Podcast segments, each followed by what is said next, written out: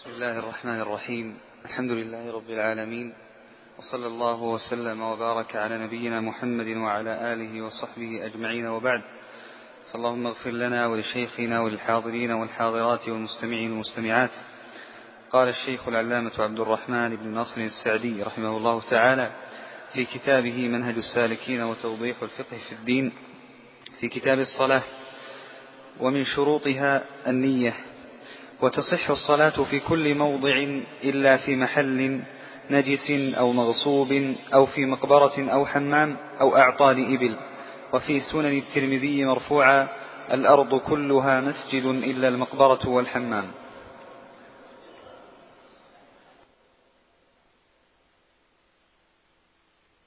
وبارك على نبينا محمد وعلى آله وصحبه أجمعين. ثم أما بعد فنتمم اليوم بمشيئة الله عز وجل ما ابتدأناه في الدرس الماضي والذي قبله من الحديث عن شرائط الصلاة. يقول الشيخ رحمه الله تعالى ومن شروطها النية. أي ومن شروط الصلاة النية. وكنا في الدرس الماضي قد ذكرنا كلام أهل العلم أن الشرط يكون متقدما على المشروط ولا يجوز تقدم المشروط عليه بخلاف السبب. فإن السبب يجوز تقدمه على مسببه أو على السبب الموجب له. المسبب يجوز له أن يتقدم على السبب. وشروط الصلاة كلها تكون قبل الصلاة إلا النية إلا النية. فإن السنة والكمال فيها أن تكون موافقة لأول العمل. وسأعيد الكلام عن قضية موافقة النية لأول العمل بعد قليل بمشيئة الله عز وجل. النية للصلاة أمرها سهل. ومن شدة سهولتها أن النبي صلى الله عليه وآله وسلم لم يكن يأمر بها في أحاديث كثر وإنما أمر بها في حديث واحد ففي الصحيح من حديث عمر بن الخطاب رضي الله عنه أن النبي صلى الله عليه وآله وسلم قال إن الأعمال بالنية أو إنما الأعمال بالنيات والحديثان مرويان في الصحيح بهذا اللفظ. فالمقصود أن النية أمرها سهل ويسير. وإنما كما ذكرت لكم في الطهارة الممنوع من النية أن يفعل المرء أفعالا لا يقصد بها الدخول في العبادة كأن يكون المرء يصلي للتعليم يفعل هذه الأركان ليعلم الناس ثم يقول لما لا أجعلها عن صلاة الظهر؟ أو لما لا أجعلها عن صلاة الفجر التي فاتتني؟ وهو لم ينوي التحريم وهو لم ينوي التحريم. لذلك فإن أول أعمال الصلاة هي التحريمة تكبيرة تكبيرة الإحرام وإنما سميت تحريما لماذا سميت تحريم؟ لأن المرأة إذا كبر فيها حرم عليه ما كان حلالا عليه قبل ماذا كان يحرم عليه؟ ماذا كان عليه حلالا ثم حرم؟ الكلام الحركة الالتفات بالجذع بالجذع وغير ذلك من الأمور فمعنى ذلك أن المرء إذا قام في مصلاه وظن أنه في هذه الهيئة عندما كبر وقال الله أكبر قد حرم عليه ما كان حلالا عليه مما يتعلق بالصلاة فهذه هي نية الدخول في الصلاة. يبقى معنى النية الثانية في التمييز بين الصلوات سيأتي إن شاء الله عند الحديث عن صلاة التطوع. هنا مسألة مهمة جدا أكررها مرة أخرى أن الناس يخطئون في باب النية بالخصوص في ثلاث مسائل. المسألة الأولى أن من الناس من يقول إن النية لا بد أن تكون موافقة لأول العمل.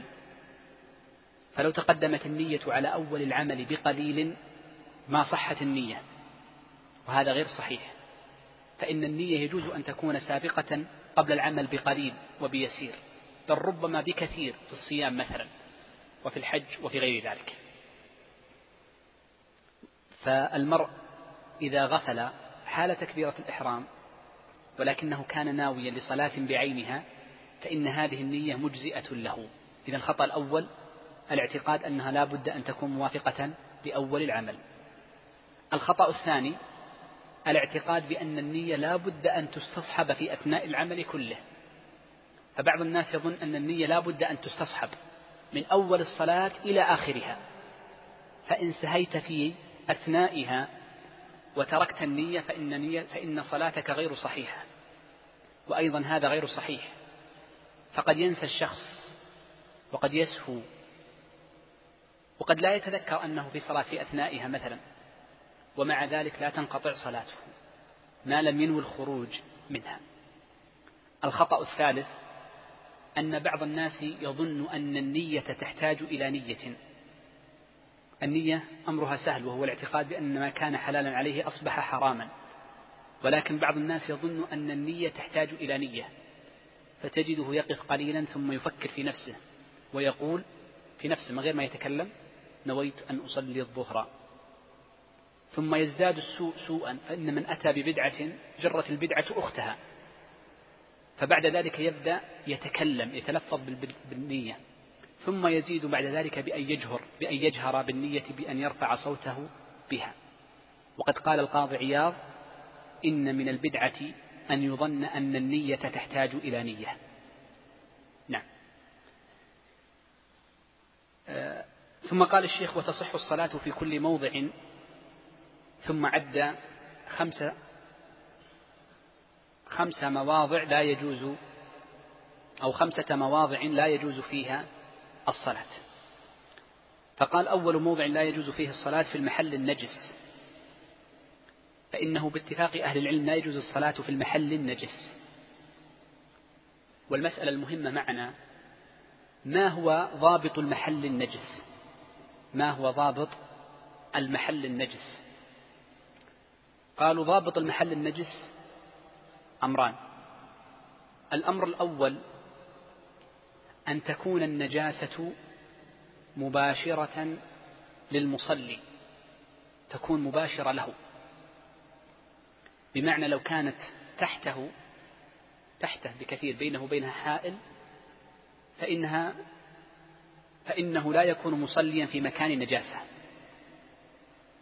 لو أن تحتك نجاسة ثم غطيتها بتراب فصليت فوقها صح. لماذا؟ لأنها ليست مباشرة للمصلي. إذا هذا هو الضابط الأول أن تكون مباشرة للمصلي. الضابط الثاني أن تكون في موضع الصلاة. إذا الضابطان تجمعهما في كلمة واحدة فتقول محل النجاسة ما باشر المصلي في موضع الصلاة. ما هو موضع الصلاة؟ قالوا هي البقعة التي يحدها عقب المصلي حال القيام. عندما يكون المصلي واقفا حال قيامه فإن عقبيه يعني آخر قدميه هذا منتهى البقعة. وحدها في العلو حد جبهته في السجود. إذا ما كان ما بين عقبيه حال القيام لأن إذا إذا سجد وجلس فإنه سيجلس على ماذا؟ على أطراف أصابعه. ففي فرق تقريبا نقول قدم ربما عشرين سنتي أو أقل. فهو من نهاية القدم حال القيام إلى موضع سجودك. ما بين هاتين النقطتين هذا هو محل ما يجب تطهيره. ما يجب تطهيره. ولو لم يلبسه المصلي بيده فلو كانت النجاسة بين الوجه وبين القدمين وبين الركبتين المنطقة هذه ما يلمسها المصلي. ومع ذلك يجب تطهيرها. فإن صلى المصلي في مكان في هذه الموضع فيها نجاسة عالما بطلت صلاته بطلت صلاته وعلى ذلك فإن المرء لو صلى والنجاسة عن يمينه جاز. أو عن شماله جاز. أو في قبلته جاز. حتى لو كانت في قبلته. ما بينه وبينها إلا أربعة أصابع. صلاتك صحيحة. لما؟ لأن موضع سجودك حاسر عن موضع النجاسة. إذا الأمر الأول البقعة المحل النجس تكلمنا عنه. الأمر الثاني من النجاسات التي يجب تطهيرها للمصلي الثوب الذي يصلي به. ألم يقل الله عز وجل في كتابه وثيابك فطهر؟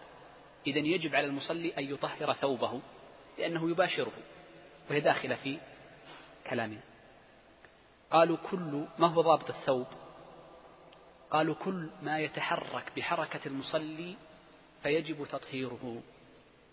كل ما يتحرك بحركة المصلي. العباءة اللي هو البشت. عندما تسجد ألا يسجد معك؟ العمامة الغترة. عندما تسجد عندما تقوم تتحرك بحركتك. النعل ألا يتحرك بحركتك؟ إذا كل ما يتحرك بحركة المصلي فإنه يسمى ثوب وكان عليه على بدنه. ولذلك فإن النبي صلى الله عليه وسلم لما خلع عليه مرة قال إن جبريل أخبرني أن فيهما أذى أي نجاسة.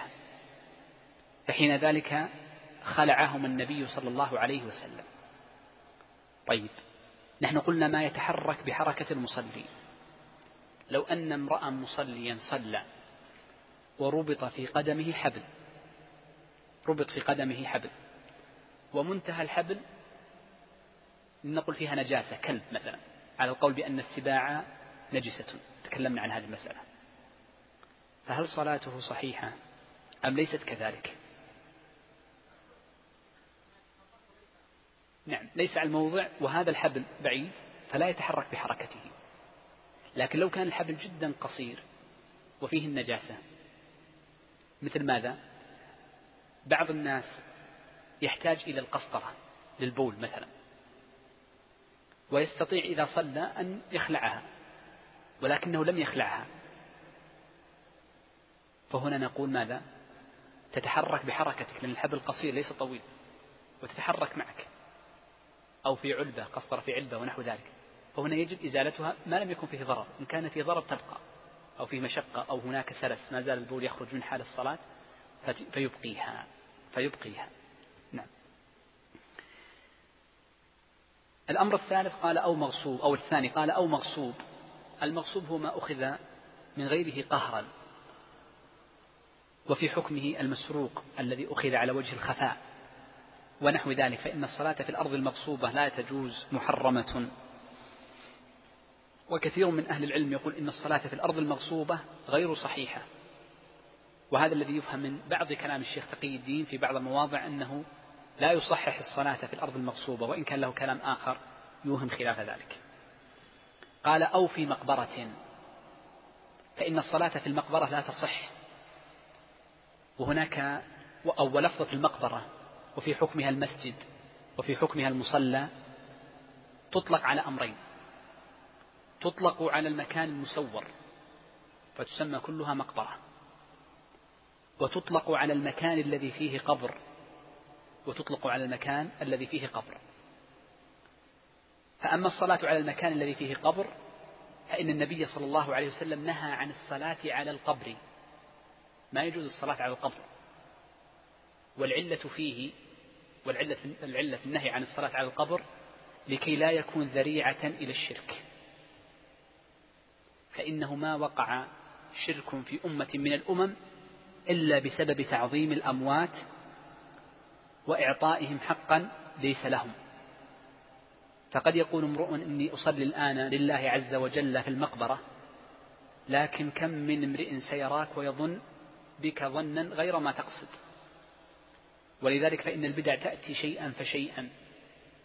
ومن نعم الله عز وجل على هذه الأمة أمة محمد صلى الله عليه وآله وسلم أنه إذا أحدثت فيها بدعة أنكرت من أوائلها. بخلاف الأمم السابقة فإنهم ربما سكتوا أو ربما تساهلوا فأدى ذلك إلى زيادتها وفشوها. فلذلك ما من بدعة إلا وتنكر في أولها وتنكر بعد فشوها بعد ذلك. وهذا من حفظ الله عز وجل علينا ديننا ومن توفيق الله سبحانه وتعالى ورحمته بنا جل وعلا. إذا الصلاة في المقبرة الأمر الأول المقبرة تحتمل القبر وبينا الحديث الصريح فيه. الأمر الثاني المقبرة بمعنى السور المحاط.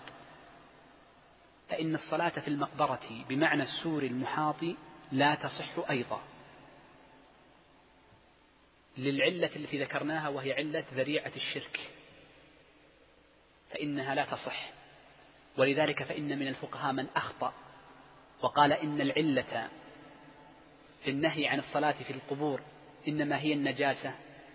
يلزم على قوله أن يجوز الصلاة في المقبرة إن مقبرة كبيرة لا يوجد إلا فيها إلا قبر واحد وهي كبيرة كيلو في كيلو مثلا. فيلزم ذلك النجاسة هناك بعيد. إن سلمنا أنها نجاسة مع أننا رجحنا أنها ليست بنجاسة الاستحالة وهذا يكون قد خالف حديث النبي صلى الله عليه وسلم في النهي عن الصلاة في المقبرة. ولذلك فإن الذريعة إنما هي الشرك. فلا يجوز الصلاة في المقبرة مطلقا. ولو بني مسجد في داخل المقبرة بمعنى أن المقبرة هي السابقة فيجب هدم المسجد لأن المقبرة وقف للمسلمين عموما. فالذي صلى في المقبرة كأنه صلى في أرض مغصوبة لأنها أرض محجوزة لأناس وقف لمن؟ للأموات.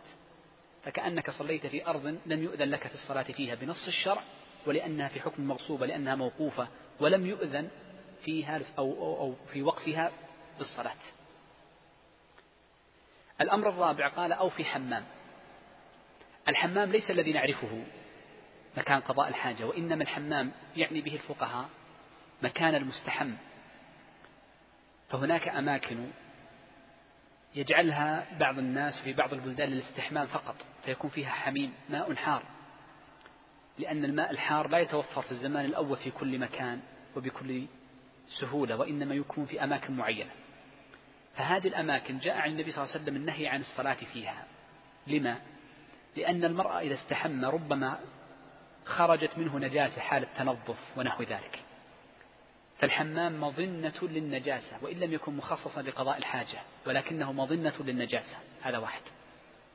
والأمر الثاني أن الحمام مظنة لخروج العورة فإن من يذهب للحمامات للاغتسال يسمونها الحمامات الشامية أو الحمامات التي توجد عند العيون الفوارة ونحو ذلك فإنه في الغالب يكون مظنة لخروج العورة والمقام مقام انشغال الناس فكيف تصلي في هذا المقام؟ وإلا في الغالب في الحمامات أن العلة فيها إنما هو المنع عن النجاسة. الأمر الخامس أعطان الإبل. وجاء في بعض الروايات أنها مبارك الإبل. فالمقصود بالمعاطن هي الأماكن التي تبرك فيها الإبل في مبيتها ويسمى مراح لها تبقى فيها. وليس المكان الذي جلست فيه قليلا وفيه بعرة أو بعرتان لأن البعر قلنا إنه طاهر وإنما المكان الذي تبقى فيه. والعلة في منع النبي صلى الله عليه وسلم من الصلاة في معاطن الإبل أو أعطان الإبل ليس النجاسة وإنما لأنها أمكنة شياطين. وهذا هو الذي ثبت عن وسلم في بعض الأحاديث فقال إنها مكان لتجمع الشياطين. وقال بعض الفقهاء إن العلة إنما هي النجاسة لأن رعاة الإبل يبولون عندها يبولون عند أماكن الإبل مبيتها فتكون النجاسة من بول الرعاة لكن هذا في الغالب أنه قليل. والصحيح أن العلة هنا إنما هي لأنها مكان لتجمع الشياطين فنهي عنه.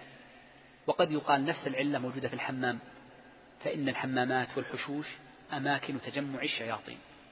وعلى العموم هذه أحاديث صح النبي صحت عن النبي صلى الله عليه وسلم في النهي عن الصلاة في هذه المواضع فيجب لزومها. هنا مسألة مهمة. لما تكلم الشيخ عن هذه المواضع قال يصلى في كل موضع.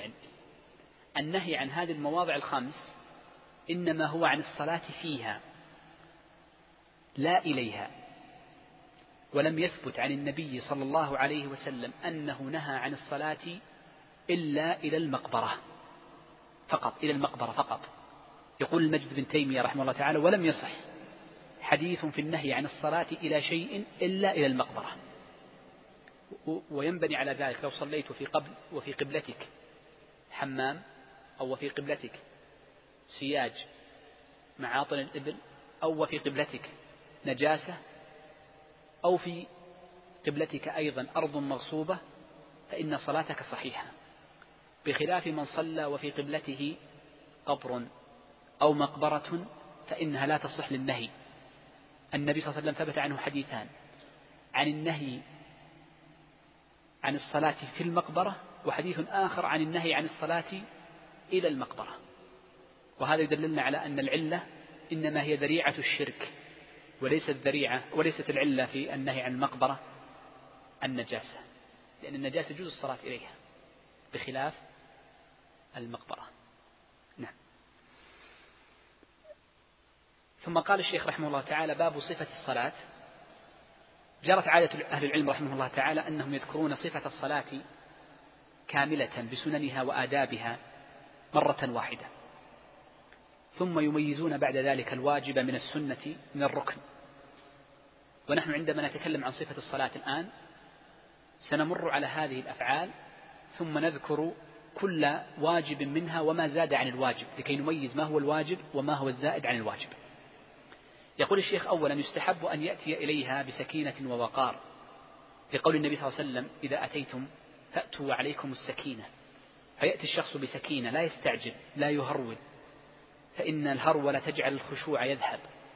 وتكسب المرء لهثا في نفسه فلا يفقه ما يقول بخلاف من أتى بخشوع ووقار فإنه يكون بأمر الله عز وجل سببا لخشوعه. الأمر الثاني مما نزيده على قضية السكينة والوقار مما يزيد الخشوع أن المرء يحرص على أن يتوضأ قبل الصلاة. فإن الوضوء قبل الصلاة ولو كان المرء على طهارة فإنها تسبب الخشوع بأمر الله عز وجل. إذ الوضوء يزيل الغضب. فالنبي صلى الله عليه وسلم أمر من كان غضبانا غضبانا أن يتوضأ. فالوضوء يزيل الغضب ويريح النفس مما يدل على أنه يكون من أسباب ومسببات الخشوع. الأمر الثالث أن يحرص المرء على الإتيان مبكرا. فإن من بكر لصلاة شغل بها عما سواها. وأما من جاء متأخرا فإنه يؤديها كما يؤدي الفروض الواجبة عليه من لوازم الدنيا فيأتي, فيأتي بها كما اتفق. بخلاف من يأتي مبكرا وتكون نفسه قد لانت وعرفت المكان الذي ستصلي فيه فإنه أحرى للخشوع بأمر الله عز وجل. وهنا مسألة مهمة قبل أن ننتقل لما بعدها لأن مسألة الخشوع مسألة مهمة. أن الخشوع ما هو؟ هل الخشوع هو أن تبكي عندما تتلى الآيات؟ أم أن الخشوع أن تفهم كل ما يقال من القرآن وتنزل على نفسك ونحو ذلك. هذا نعم حسن ولا شك ولكن هذا ليس الخشوع بل هو معنى زائد على الخشوع. إذا قال أهل العلم الخشوع في الصلاة فإنهم يعنون أمورا. الأمر الأول يعنون أن المرء يفقه ما يقول يعني ما يسهو ولا ينشغل. ويدل على ذلك حديث عمار بن ياسر رضي الله عنه في مسند الإمام أحمد بإسناد جيد أنه صلى مرة فأسرع في صلاته أسرع. فقال له صاحبه لما أسرعت؟ قال إني سمعت النبي صلى الله عليه وسلم يقول إن الرجل يصلي وليس له من صلاته إلا نصفها ربعها ثلثها إلا نصفها ثلثها ربعها حتى عد عشرها. وإني كان لي شغل. فإن أطلت الصلاة شغلت بشغلي. إذا عندما يسرح الشخص ويتعمد أن يسرح في أثناء صلاته فإن هذا هو ذهاب الخشوع. إذا أن تفقه ما تقول. تعرف كم عدد الركعات التي صليتها؟ كم؟ هل سبحت أم لم تسبح؟ وهكذا هذا هو الخشوع. إذا أن تعرف ما الذي أنت فيه. الأمر الثاني من الخشوع أن تقل الحركة. أن تقل الحركة. وهذا معنى قول حذيفة رضي الله عنه لو خشع قلب هذا لسكنت جوارحه. فإقلال الحركة في الصلاة فإقلال الحركة في الصلاة معنى الخشوع. وأما إكثار الحركة فإنها نافية للخشوع ولا شك. الأمر الثالث الإتيان بالأدعية في مقامها والأذكار. فإن الصلاة من أولها إلى آخرها لا يوجد فيها مقام سكوت إلا عندما يقرأ الإمام فتستمع له. بل إن ما بين الأركان من القيام للركوع ومن القيام للسجود ما بين الأركان فيه ذكر وهو تكبيرات الانتقال.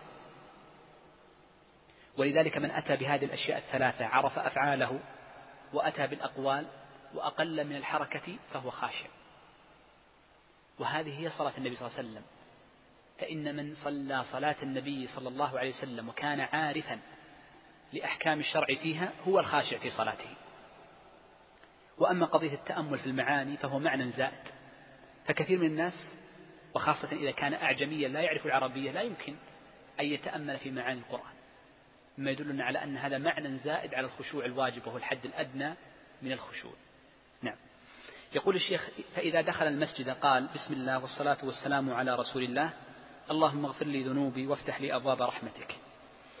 دخول المسجد المراد بالمسجد هنا المسجد المحاط وليس المراد بالمسجد موضع السجود. فلا يقال هذا الدعاء إلا في المساجد بمعنى الأماكن المحاطة. وما هو حد المسجد؟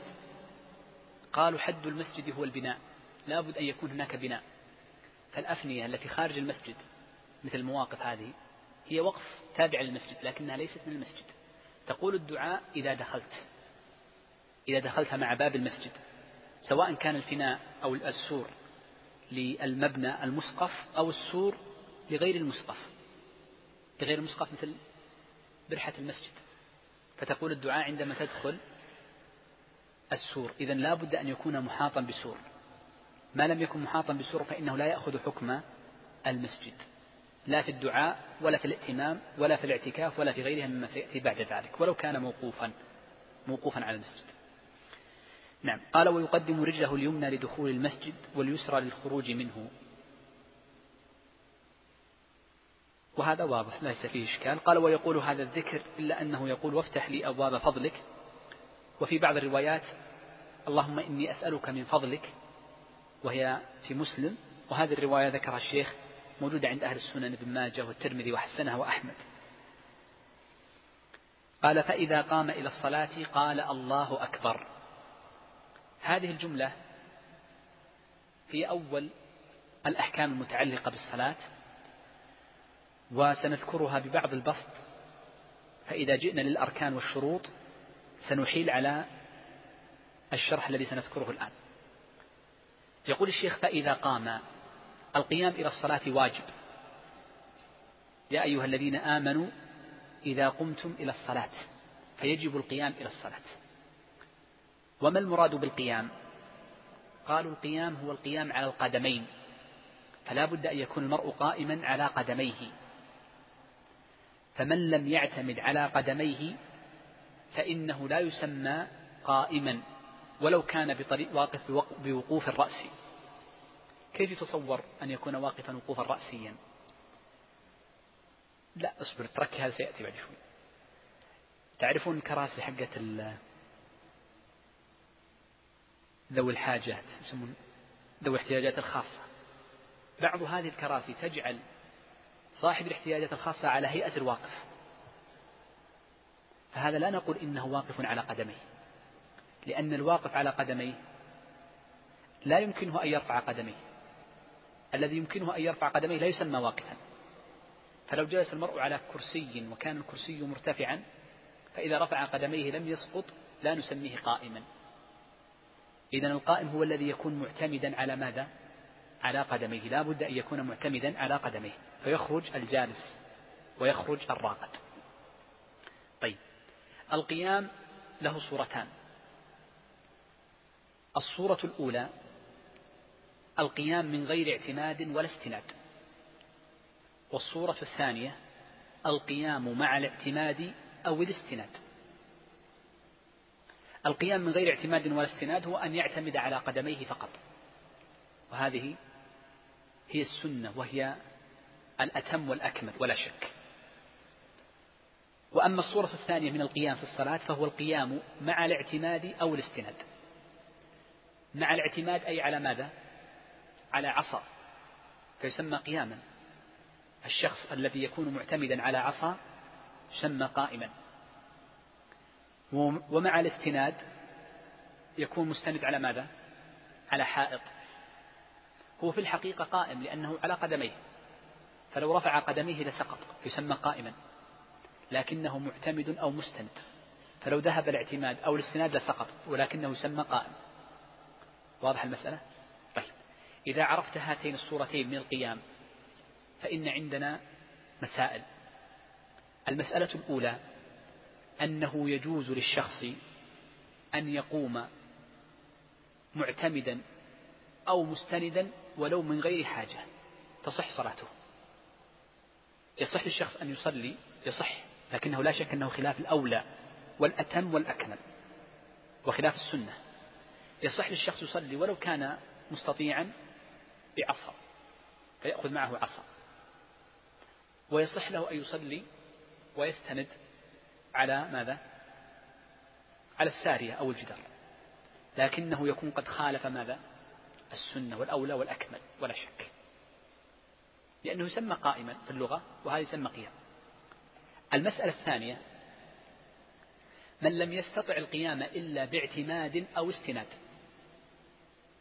من لم يستطع القيام إلا باعتماد أو استناد مثل من؟ مثل الرجل الكبير في السن لا يستطيع أن يقف على قدميه إلا بعصا. من كسرت قدمه لا يستطيع أن يقف إلا بعصا. هل يجب عليه أن يقف معتمدا أو مستندا أم لا؟ شو رأيك شيخ. منظرات.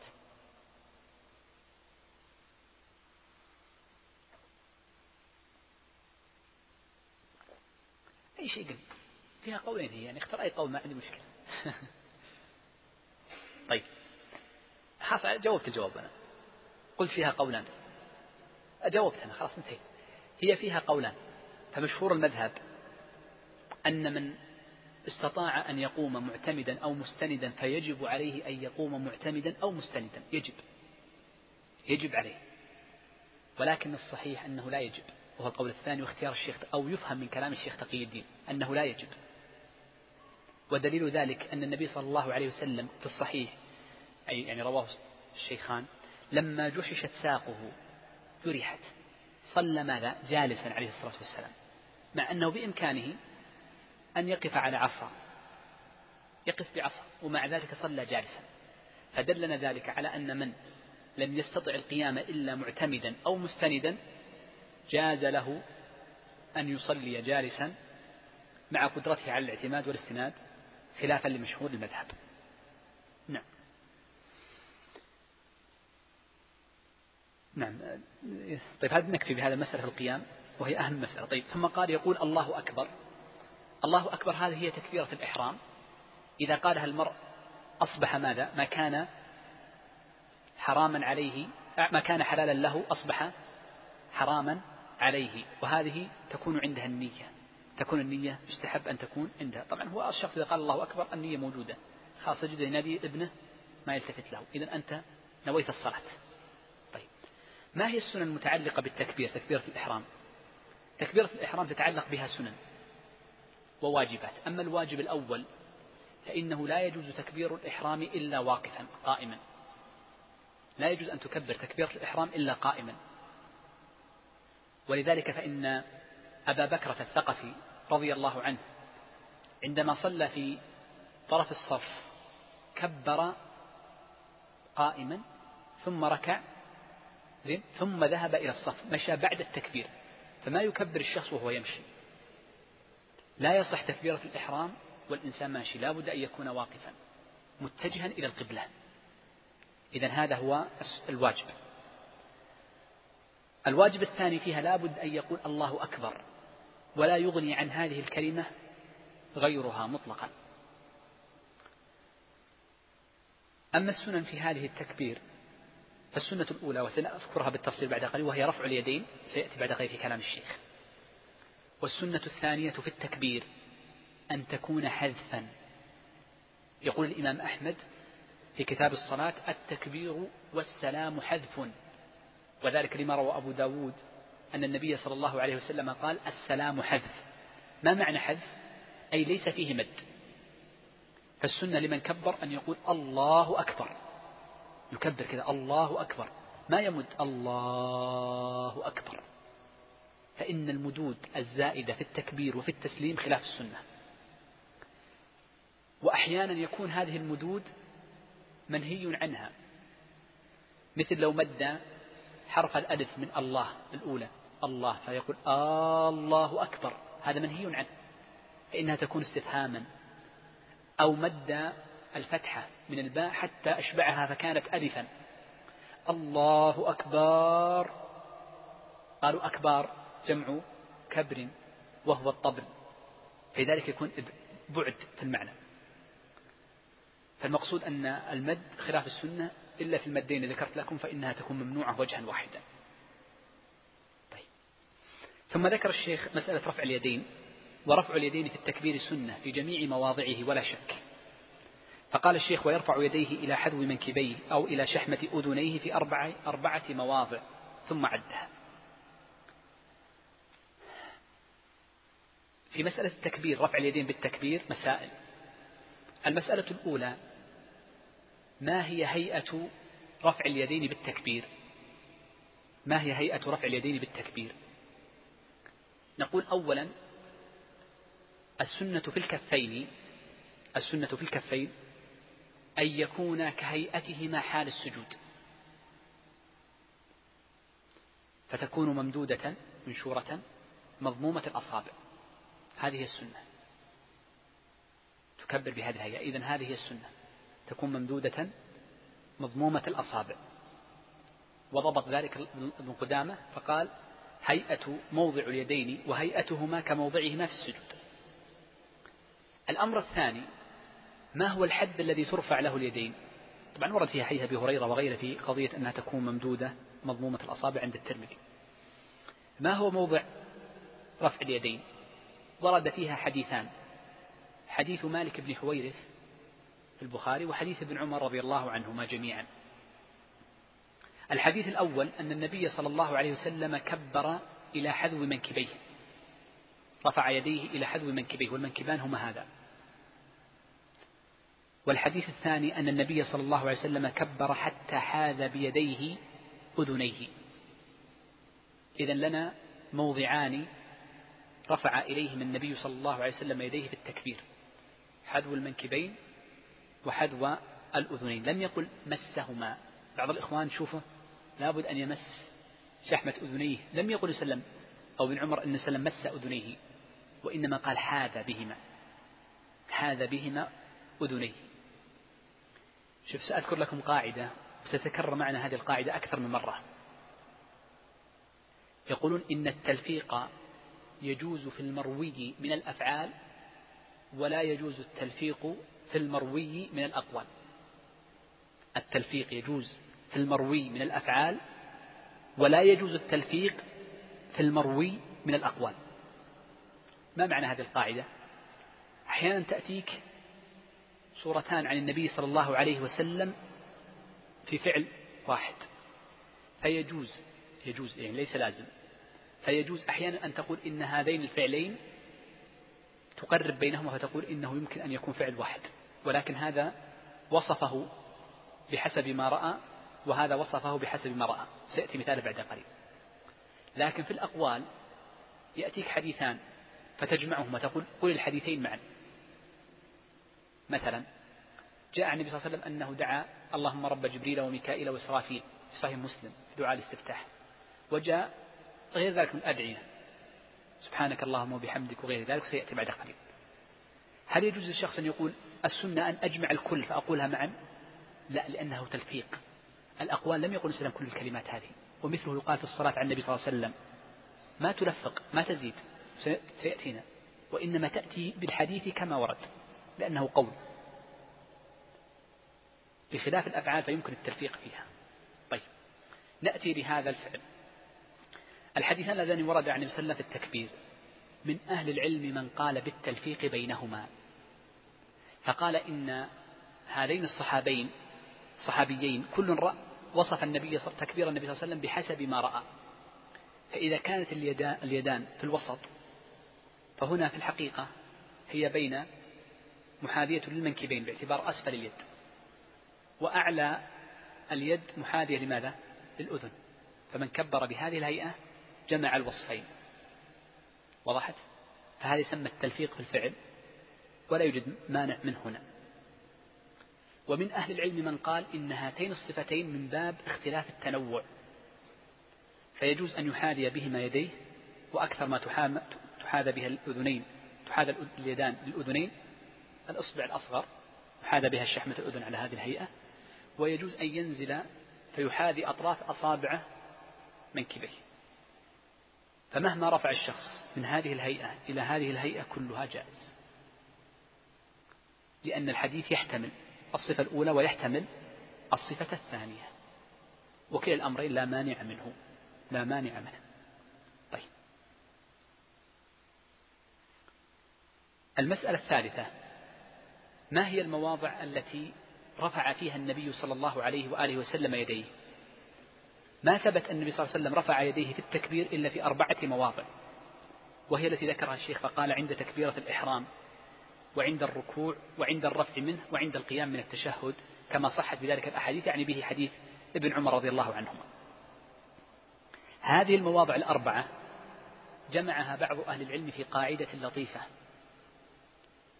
قال إن الضابط في هذه المواضع الأربعة أن كل تكبير كل تكبير في الصلاة ليس يسبقه سجود ولا يلحقه سجود فإنه يشرع فيه رفع اليدين. انظر الصلاة من أولها إلى آخرها. تكبيرة الإحرام ليس قبلها سجود وليس بعدها سجود فترفع فيها اليدان. التكبير الهول للركوع ما الذي قبله؟ شو اللي قبله؟ شو قبل الركوع؟ قبل إيش؟ واقف ثم يركع. فقبل الهول الركوع الوقوف صح؟ وبعدها الركوع. وين سجود يا شيخ؟ الركوع. إحنا نقول تكبيرة انتقال اللي في الوسط. اللي في الوسط. زين؟ إذا الذي قبلها قيام وبعدها ركوع ليس فيها سجود. ترفع اليدين ولا ما ترفع يا شيخ؟ ترفع. الرفع والاعتدال من الركوع. قبلها ماذا؟ ركوع. والذي بعدها قيام. ترفع ولا ما ترفع؟ ترفع. وكلها ورد النص. الهوي للسجود. قبلها وبعدها سجود. ترفع اليدان؟ لا ما ترفع. القيام من السجود للجلسة الاعتدال من السجود ما ترفع لأن قبلها ماذا؟ لا لا ما جمع. وين جمع؟ وبعدها؟ لا وين سجود يا شيخ؟ بعدها؟ بعدها جلوس. لو بحثت في الصلاة كلها لن تجد إلا هذه المواضع الأربعة التي جاءت في حديث ابن عمر رضي الله عنهما. لكن نستفيد من هذه القاعدة شيئا آخر. التكبيرات في صلاة الجنازة أربعا أو خمسا أو ستا. ترفع فيها اليدان ولا ما ترفع؟ ترفع. القاعدة تقبل ولا ما تقبل؟ تقبل. وورد رفع اليدين عن بعض الصحابة رضوان الله عليهم في الجنازة. طيب التكبيرات الزوائد في صلاة العيدين وصلاة الاستسقاء سبعا أو خمسا أو ستا. ترفع فيها اليدين ولا ما ترفع؟ ترفع لأنها على القاعدة ليس قبلها سجود وليس بعدها سجود. وثبت عن ابن مسعود رفع اليدين فيها. سجود التلاوة. ترفع له اليد ولا ما ترفع؟ طيب الرفع من سجود التلاوة؟ ما ترفع. وكذلك سجود السهو. لا ترفع له اليد وإنما يكبر. إذا إذا عرفت هذه القاعدة ستحصر جميع المواضع التي ترفع فيها اليد وورد فيها النص جميعا إما عن النبي صلى الله عليه وسلم أو عن أصحابه. المسألة الأخيرة ما يتعلق في رفع اليدين ما هو وقت رفع اليدين بالنسبة للتكبير؟ أما تكبيرة الإحرام فلا شك تكبيرة الإحرام وحدها لا شك أن السنة أن يكون مع التكبير تكبيرة الإحرام وحدها فتقول الله أكبر. مع قولك الله أكبر. أما التكبيرات الثلاث الأخرى ما هي الثلاث الأخرى؟ عند الهوي للركوع وعند الرفع من الركوع وعند الرفع من التشهد الأول للركعة الثالثة. هل يمكن أن ترفع يديك وقت التكبير؟ ما يمكن. لأن سيأتي معنا أن تكبيرات الانتقال تقال ما بين الركنين وقت الانتقال وأنت في الطريق. فما يمكن أن ترفع وأنت في الطريق. فإما أن تكبر قبل عفوا إما أن ترفع يديك قبل التكبير أو ترفعهما بعد التكبير. وقد جاء عن النبي صلى الله عليه وسلم في صحيح مسلم أنه كبر ثم رفع وفي رواية رفع ثم كبر. فهذان الحديثان بهاتين الروايتين أو هذا الحديث بروايتيه يدلنا على أنه يجوز لك قبل ويجوز لك بعد. نأتي لهذه المواضع الأربعة. نأتي للأول عندما ترفع من الركوع قائما عندما ترفع من الركوع قائما. طبعا في الركوع ما تستطيع أن تكبر فلا بد أن يكون تكبيرك ماذا؟ حال القيام. عندما تريد أن تهوي أيضا من القيام للركوع يكون التكبير قبل وعند الرفع يكون التكبير بعد وجها واحدا. وجها واحدا. لماذا؟ لأن لا يمكن أن تكبر وأنت راكع. إنما الإشكال فقط في موضع واحد الرابع وهو عندما تقوم من التشهد الأول للركعة ماذا؟ الثالثة. فمن أهل العلم من يقول إن الأفضل والأتم أن تكبر حال القيام. لأنك لو تأملت كل رفع عفوا أن ترفع يديك حال القيام. لماذا؟ لأنك لو تأملت جميع التكبيرات كلها ماذا كانت؟ وقت الوقوف. إذا يفهم منه أنه تكون حال القيام وهو الأقرب. ومن أهل العلم من قال يجوز لك أن تكبر وأنت جالس. واستدلوا بحديث فرفع ثم كبر. وعلى العموم الأمر سهل. يجوز هذه وتجوز هذه. هي سنة كما قال شيخ تقي الدين يعني أمر السنن يجب أن لا تكون سببا لتعنيف بعضنا على بعض. هذا من جانب. ولكن الأتم والظاهر من القواعد أن التكبير رفع اليدين في التكبير يكون حال القيام. نعم. يقول الشيخ ويضع اليد اليمنى على اليسرى. أما وضع اليد اليمنى على اليسرى فقد ورد فيه أكثر من حديث عن النبي صلى الله عليه وسلم منها وأصحها حديث وائل بن حجر رضي الله عنه فإنه ثبت أنه قال فوضع يده اليمنى على اليسرى وضع يده اليمنى على اليسرى. وأما الموضع سنتكلم عنه في الجملة التي بعدها. وجاء عند أبي داود وأحمد بإسناد صحيح أن النبي صلى الله عليه وسلم نهى عن السدر نهى عن السدر والسدل هو أن تسدل يديك أو تسدل ثوبك. قال ابن مفلح في المبدع والسدل يشمل الثوب واليدين وما عداه. فهو عام. فدلنا ذلك على أن السنة هي سنة ليست إلا هو أن الشخص يقبض ولا يسدل هي سنة. ولا تبطل الصلاة بتركها ولو تعمدا. هي سنة ولا شك. هي سنة ولا شك. طيب. السدل في الثوب سيأتي في السنن إن شاء الله. طيب. الأمر الثاني المسألة الثانية في اليدين. كيف تقبض اليدين؟ جاء في قبض اليدين حديثان. الحديث الأول أنه جعل اليمنى على اليسرى. والحديث الثاني أنه قبض باليمنى على كوع اليسرى. على الكوع. وأين كوع الإنسان؟ كوعك هنا أنت؟ ولا هنا؟ هنا؟ لا ليس هنا. هو هذا. الكوع والكرسوع. هما متقاربان. في طرف مجموع الرسغ هما الكوع والكرسوع العمال ناتئان هنا. فجاء النبي صلى الله عليه وسلم قبض على كوعه هكذا. وجاء أنه وضع اليمنى على اليسرى. فهاتان صفتان واردتان عن النبي صلى الله عليه وسلم. فهو من اختلاف التنوع. نرجع لقاعدتنا. قلنا يجوز التلفيق في الأفعال. جاء بعض أهل العلم فقالوا نقول في النص يقبض إصبعين ويبسط إصبعين هكذا. فيكون قابضا باسطا ولا لا؟ لكن هذا هل يقبل؟ بعض أهل العلم أنكره. قال لأن من فعل هذه الهيئة لا يسمى وضع اليمنى على اليسرى ولا يسمى أنه قابض. ففيها تلفيق يعني بعيد عن الهيئة. فأنت اختر يعني لا يقبل هذا التلفيق اختر إما القبضة أو بسط اليمنى على اليسرى أو بسط اليمنى على اليسرى. المسألة الثالثة متى يكون القبض؟ قبض عدم السدل هل هو في حال القيام للقراءة فقط أم بعد الركوع أيضا؟ هذه المسألة طبعا أما قبل أما من قال بالقبض فإنهم متفقون على أنه قبل الركوع لا شك. أما ما بعد الركوع فلأهل العلم فيها قولان.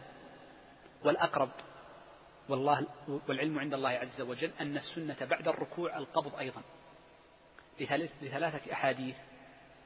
حديث وائل الذي ذكرت لكم قبل قليل أن وسلم كان يقبض حال قيامه فيشمل القيام قبل الركوع وبعده. وحديث النهي عن السدل حديث أبي هريرة عند أبي داود فيشمل قبل الركوع وبعده. وحديث مالك بن حويرث البخاري أنه قال فلما قام النبي صلى الله عليه وسلم عاد كل عضو لموضعه. ونحن متفقون على أن اليد كانت مقبوضة قبل الركوع فالموضع الذي عادت له ما هو؟ هو القبض. فلعل السنة والله أعلم هو القبض وهو مشروعيتها. طيب. المسألة الرابعة التي بعدها ما يتعلق بالقبض وهو أين توضع؟ أين موضع اليدين إذا قبضتا؟ يقول الشيخ يضعهما فوق سرته أو تحتها أو على صدره. لماذا تردد الشيخ؟ لأنه لم يصح حديث عن النبي صلى الله عليه وسلم في موضع وضع اليد. نعم صح الحديث بالقبض من حديث وائل،. وأما زيادة فوضعهما على صدره فإن فيها مقالا فإن فيها مقال. ولذلك قال بعض أهل العلم إن السنة أن توضع على الصدر لأن العمل بالحديث الضعيف أولى من العمل بقول الصحابي.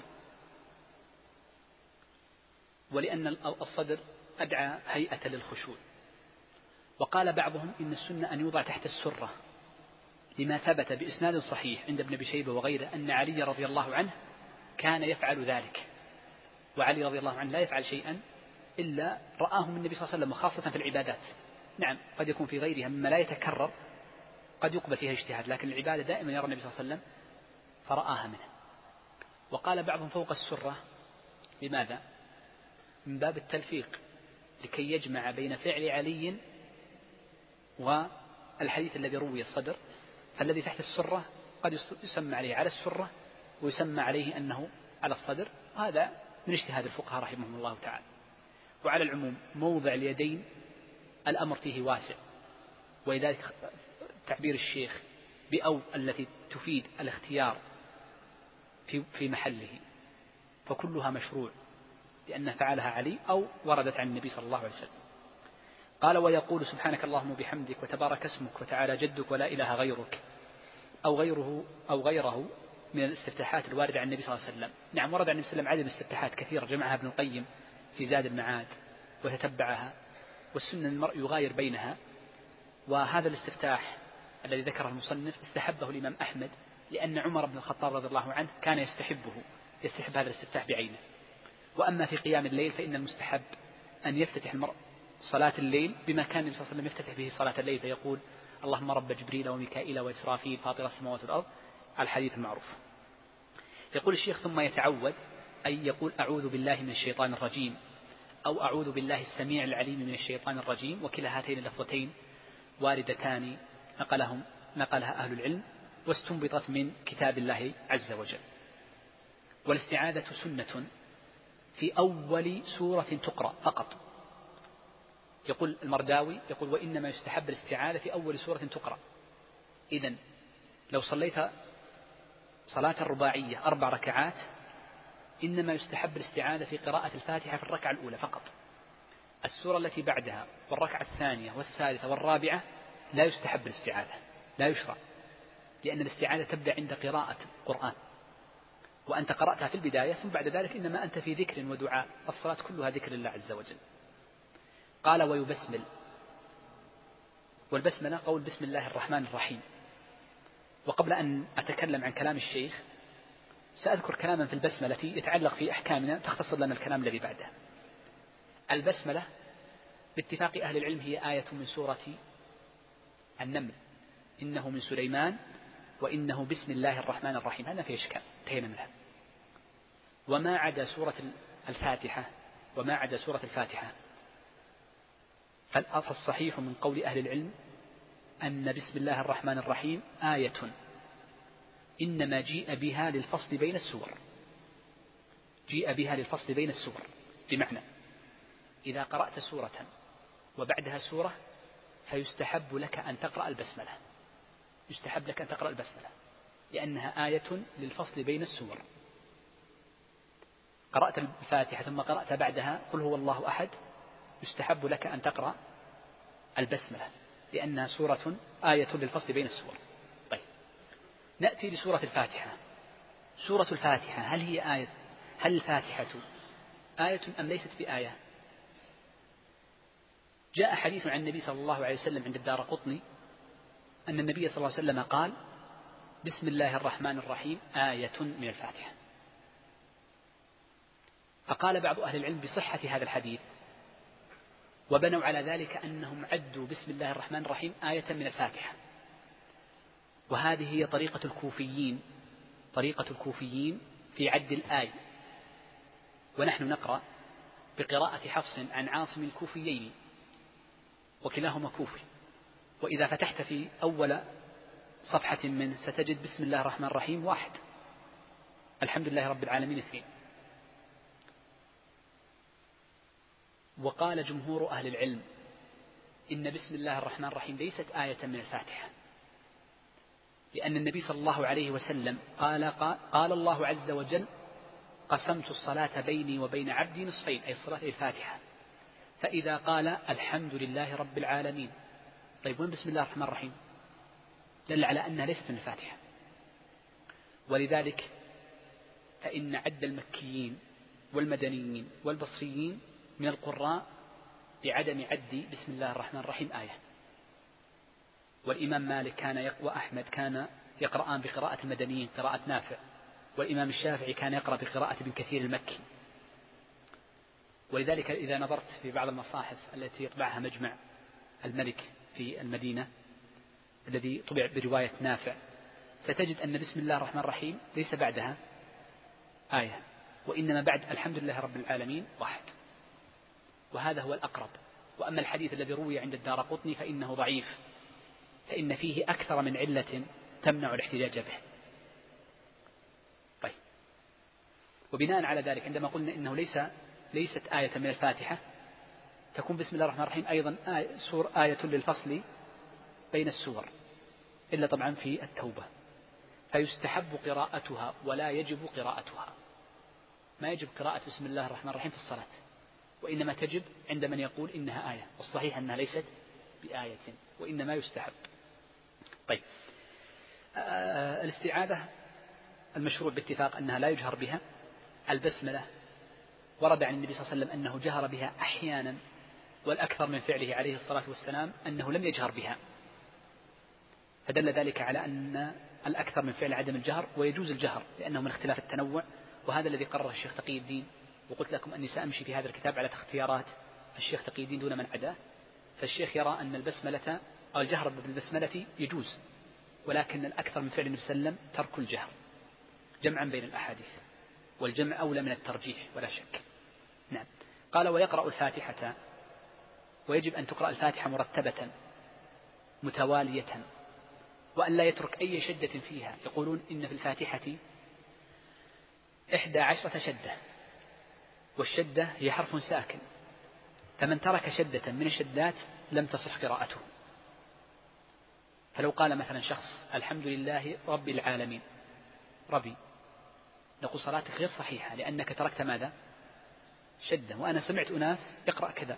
الحمد لله رب العالمين هي ربي. لأنها حرفان. حرف ساكن وحرف متحرك. فمن ترك الشدة أو التشديدة في الحقيقة ترك حذف كأن حذف حرفا ساكنا. نعم. قال ويقرأ معها في الركعتين الأوليين من الرباعية والثلاثية.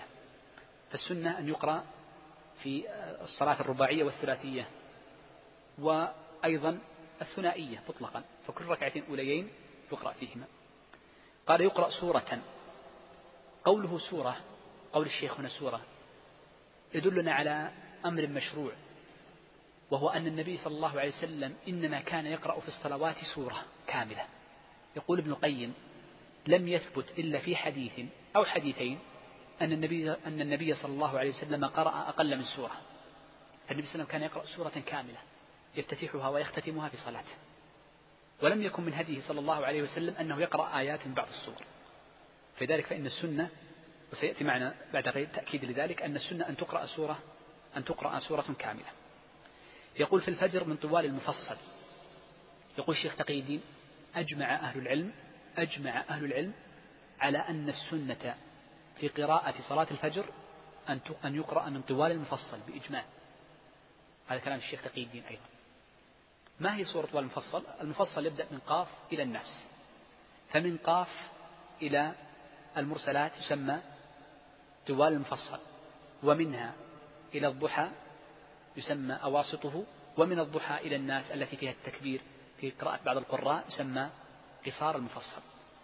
ففي صلاة الفجر يقرأ بطوال المفصل من قاف فما بعدها وفي المغرب من قصارها من الضحى فما بعدها يقرأ في كل ركعة سورة. وفي الباقي وهي ماذا؟ الظهر والعصر والعشاء يقرأ من أواسط المفصل. وقد جاء عند الترمذي آه لم أكوه من حديث أبي موسى أن عمر بن الخطاب رضي الله عنه كتب إلى الأمصار لعماله في الأمصار أن يقرأوا في الفجر بطوال المفصل وفي الظهر والعصر والعشاء بأواسطه وفي المغرب بقصاره. فهذا أمر من عمر رضي الله عنه لعماله في الأمصار أن يقرأوا بهذه السور. نعم هي سنة وليست واجبة لأنه جاء النبي صلى الله عليه وسلم قرأ في المغرب بطول الطويلتين أو بطول الطوليين وهي الأنعام والأعراف وأطولهما هي عفوا الأنعام والأعراف. نعم وأطولهما هي الأعراف. فثبت أن وسلم قرأ في المغرب بالأعراف. نعم قال يجهر في القراءة ليلا. تذكرون درسنا الماضي؟ قلنا الليل كم صلاة؟ أربع هي صلاتان المغرب والعشاء. وقلنا إن الفجر ملحق بالليل أليس كذلك؟ تذكرون. قلنا النبي صلى الله عليه وسلم سمى الظهر أول. الصلاة الأولى. فالفجر ملحقة بالليل. لذلك لما قال ويجهر في القراءة ليلا تشمل صلاة الفجر. وذكرنا أمثلة على تقعيدنا هل أول النهار من طلوع الفجر؟ أم أن أول النهار من طلوع الشمس؟ وذكرنا هذه القاعدة في الدرس الماضي. طيب. قال ويسر بها نهارا. أي الصلاة النهارية وهي الظهر والعصر السنة فيها الإسرار. وإن جهر المرء بآية أو آيتين فلا يوجد ما يمنع. فقد ثبت من حديث أبي سعيد أن النبي صلى الله عليه وسلم جهر. يسمعهم بعض الآيات. لو جهر بآية رفع صوته كذا أو مع القراءة رفع صوته نسي فإنه لا يوجد ما يمنع. قال إلا الجمعة والعيد والكسوف والاستسقاء فإنه يجهر بها لفعل النبي صلى الله عليه وسلم. هنا مسألة مهمة قبل أن ننتقل لما بعدها وهي مسألة القراءة. بعض الناس عندما نقول له لا تجهر بالقراءة. يعني تكون مسر بالقراءة تجده لا يسمع نفسه فتجده لا يحرك لا لسانه ولا شفتيه بالقراءة ولا يسمع نفسه. وقد نقل أبو الخطاب ومن بعده النووي ومن بعدهما الشيخ تقي الدين إجماع أهل العلم على أن القارئ لا يسمى قارئا إلا إذا كان بحرف وصوت. لابد أن يكون هناك حرف وصوت. لابد أن تسمع نفسك. فبعض الناس يجد في الصلاة تقول قرأت؟ يقول إيه قرأت. وهو لم يحرك لسانه أصلا ولم يسمع نفسه. نعم لا يزيد تحريك الشفتين كما قال الشيخ تقي الدين لكنه على الأقل تسمع نفسك. تسمع نفسك. فلا بد من إسماع الشخص نفسه. نعم. نعم يقول الشيخ ثم يكبر للركوع. هذا التكبير يسمى تكبير الانتقال. وكل التكبيرات في الصلاة والتسميع يسمى تكبير انتقال. والسنة في تكبير الانتقال والسنة في تكبير الانتقال أن يكون حذفا. ما معنى الحذف؟ لا مد فيه. لا يكون فيه مد. طيب. الأمر الثاني أن أهل العلم قالوا يجب في تكبيرات الانتقال. انتبه لهذه المسألة. يجب في تكبيرات الانتقال أن تكون بين الركنين. تكون بين الركنين. وبناء على ذلك فإن بعض الناس وخاصة إذا كان إماما يخطئ خطأ على قول بعض أهل العلم تبطل صلاته. فإنه يكبر في الركن الأول وهو قائم أو يكبر حينما ينتهي من ركن من السجود فيقوم مرة أخرى. لأجل ماذا؟ لأجل اللاقط فتجد يقول الله أكبر ثم يركع. فعله هذا صحيح أم ليس بصحيح؟ ليس بصحيح وجها واحدا. ولكن نزاع هل تبطل الصلاة أم لا؟ لكن ليس بصحيح ليس بمشروع. السنة أن يكون التكبير حال الانتقال.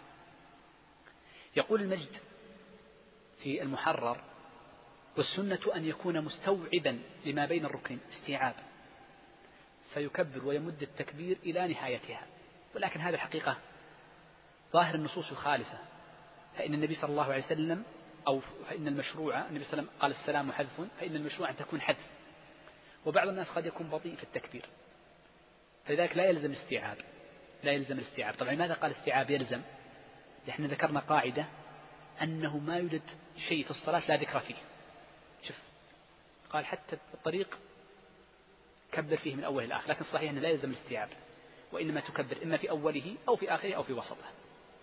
ولكن نقول الإمام يستحب للإمام وحده أن يؤخر التكبير إذا كان بأن يحدث حتى يصل للركن الثاني. لكي لا يسابقه المأموم. المأموم. يؤخر حتى قبل السجود بقليل يقول الله أكبر. على حسب إذا كان بطيء أو سريع صغير أو كبير في السن. نعم. لأنه يصدق عليه أنه بين الركنين. طيب. يقول ثم يضع يديه على ركبتيه. نعم. أه سنقف عند الركوع لكن آه، نذكر أن الركوع له صفتان. صفة كمال وصفة إجزاء. ما الذي نعني بصفة الإجزاء وصفة الكمال؟ نعني بصفة الإجزاء يعني أقل ما يسمى ركوع. أقل ما يسمى ركوع. ونعني بصفة الكمال هي السنة التي من فعلها فقد فعل كمال الواجب عليه مع السنن والزيادة عليها غلو وتنطع صفة الإجزاء وهو أقل الواجب قالوا هو أن يضع المرء يديه على ركبتيه يمس يمس فقط يديه ركبتيه ويحني ظهره. مجرد أن تضع يديك على ركبتيك وينحني ظهرك فإنك تسمى راكعا. طبعا لماذا قال وينحني ظهره؟ مراعاة لمن كانت يداه طويلتين جدا. بعض الناس قد تمس يديه ركبتيه وهو لم ينحني ظهره. فمراعاة لحال هؤلاء قال وينحني وإلا الحقيقة فإن من مس يديه وهو قائم. إلى ركبتيه لا بد أن ينحني ظهره في الغالب. إذا هذا هو الواجب. أما السنة والكمال سأذكر لكم لماذا ما فائدة معرفة الواجب هنا. وأما السنة والكمال فهو أن يضع يديه على ركبتيه ويقبض عليهما مفرقة الأصابع. تفرق أصابعك وتضعها على ركبتيك وتقبض عليهما. هذا واحد. تقبضهما على الركبة لا تجعلها من جانب كما روي عن ابن مسعود وإنما تقبض الركبة نفسها. هذا واحد. إذا السنة الأولى في اليدين أن تكون مفرقة الأصابع مقبوضا بهما على الركبتين. الأمر الثاني يسن في الظهر أن يكون ممدودا كما قال الشيخ. يقول الشيخ ويجعل رأسه حيال ظهره أي ممدودا. ممدود. فما يكون فيه انحناء وإنما يمد ظهره يمد ظهره فيكون مستقيما حال الركوع. الذي فيه انحناء يعني أنه ما, ما, ما ركع ركوعا تاما. الأمر الثالث أن يجعل بصره في موضع سجوده. أما الأقوال ستأتي بعد قليل. طيب. فائدة معرفتنا للحد الأدنى من الركوع فائدة مهمة جدا جدا جدا. وهذه تحدث لكثير من الناس. وهي أن بعض الإخوان يأتي للمسجد فيجد الإمام راكعا فيدخل معه في الركوع ثم يقول أنا ما أدري أدركت الركوع أو ما أدركته؟ قام الإمام قال سمع الله لمن حمده. هل أنا أدركت الركوع معه أم لم أدركه؟ نقول الجواب باختصار إذا كنت ركعت قبل أن يقوم ينتقل من الركوع ما معنى الانتقال؟ تكبيرة انتقال يقول سمع الله لمن حمده. فأنت قد ركعت. إذا فعلت الحد الأدنى من الركوع قبل انتقاله من الركوع ورفعه منه فإنك تسمى ماذا؟ مدركا للركعة.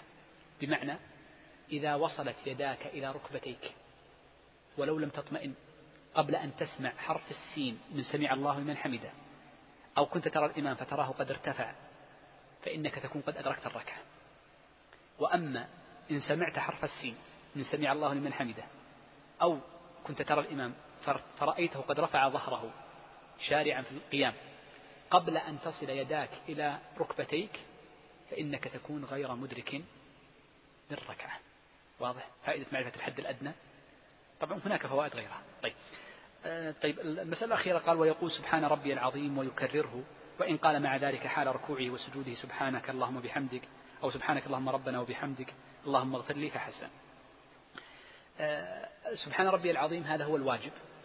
لأن النبي صلى الله عليه وسلم آه قال اجعلوها في ركوعكم. فدل ذلك على وجوب تسبيح الله عز وجل العظيم في الركوع. وقد جاءت صيغة أخرى وهي أن تقول سبحان ربي العظيم وبحمده فهي مشروعة. وأما الزيادة عليها فإنه سنة وأقل الكمال والسنة فيها ثلاث ويجوز الزيادة على ذلك. الأمر الثاني في السنن في الأقوال في الركوع السنة في الركوع ألا تدعو وإنما تقدس وتعظم الرب جل وعلا.